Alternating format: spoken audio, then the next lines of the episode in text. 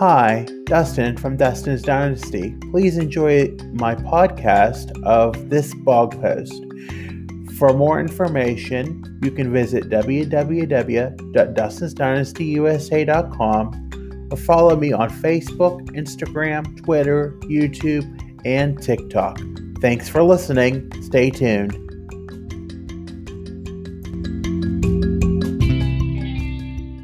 We have been in a national pandemic for over a year now. Of anything I have experienced in the year, and that has been a lot, it has taught me to be resilient. I have continually been retooling myself as far as mind, body, and spirit to be well physically and mentally. Many people as of now are experiencing extended fatigue and are having challenges at times maintaining daily life. For some as myself, while it does seem different, it has taught me to be resilient. As such, I wrote this open letter last week on my day program's virtual Facebook group and have once adapted it for our newsletter this week, and have again adapted it for today's blog as follows. I was shopping in Walmart the other day and I overheard a supervisor at the checkout saying she needed cashiers to work but no one's applying because no one wants a job. Many times, I feel down and out when I get up in the morning, especially on a work morning. I felt particularly rough one evening and early morning before I had to report to work. But I used the coping techniques I have been taught in many years of outpatient therapy and got the courage to go. That included listening to music as I am writing this post and watching YouTube dashcam videos of different roads to inspire me to create that list for 2021. When I got to work that day, it was a little slow, but as the day grew, it got busier and was happier that I stuck it out. My moral of the story is if you have a job or other commitment, don't try to get out of having to complete it. Because it may seem boring or you think you're tired. Make use of your hours you have scheduled. Do the tasks that you are assigned by your those who assign it. When you are finished, ask them or if they are not there another person if there is something to do. No matter the task, you always want to appear that you want to be there and have the drive and stamina to do the task correctly. If you have a question, ask for help, because that is much better than guessing and getting it wrong.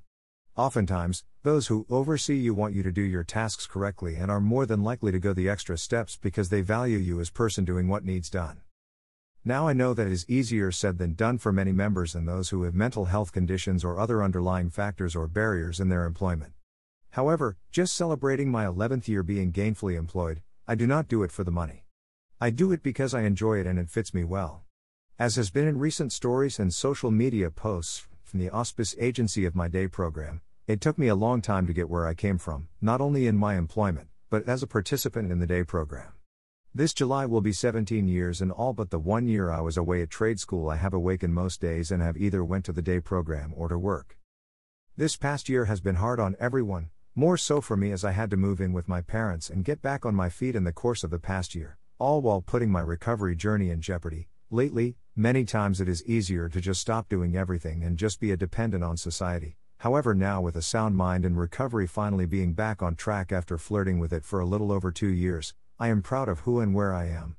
I know I must resilient because I need to be strong for everyone at the day program that encourages me to get the work done both in staff and those that are in a learning capacity such as myself.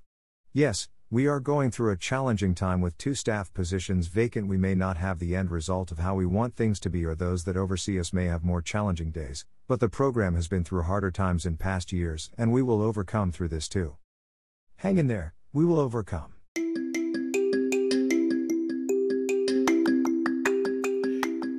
Thank you for listening.